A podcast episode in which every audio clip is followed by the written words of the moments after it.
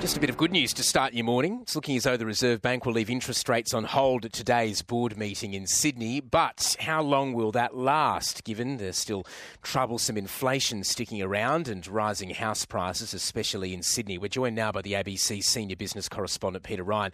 Uh, Peter, thank you for bringing this good news from the Reserve Bank. But uh, why am I getting the feeling that might be short lived?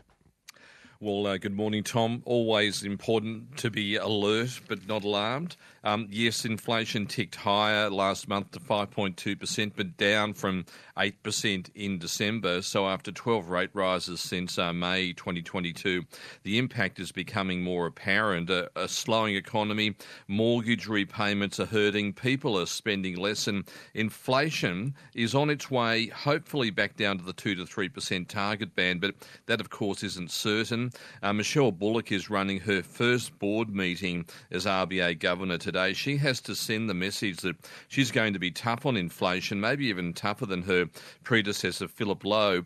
Uh, but no rate rise today, staying at 4.1%. But rebounding house prices and surging petrol prices will be very high on the RBA board's agenda. Um, even so, economist Stephen Koukoulas thinks today's meeting will be steady as she goes and no move in sight as Michelle Bullock settles into her new spot at the head of the RBA board table. They're, they're aware, the RBA is aware that there's already a pipeline of rate hikes still to have their full effect on the economy. So they'll probably sit tight for the next few months and probably sit tight till early in 2024. Then they'll have a, a complete stock take and a retake on just where the economy and inflation are actually at. And the inflation, a little blip up that we saw in the previous month was all due to petrol prices.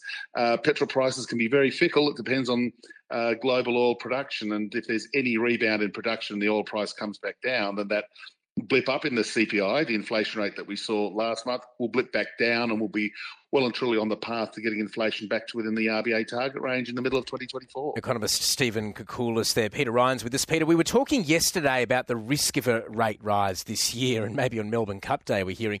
Would Michelle Bullock do that so early in her tenure as RBA governor?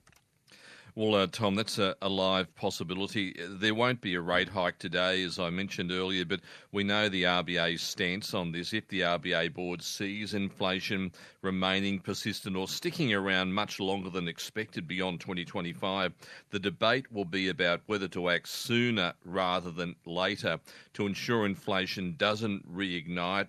And as we heard consistently from Michelle Bullock's predecessor, Philip Lowe, about inflation becoming entrenched in the psychology of households and businesses where basically they factor it into their budgets and their spending and they accept prices will keep rising. Uh, Melbourne Cup Day, economists at AMP see that as a 40% risk. Uh, we know the RBA does have form here.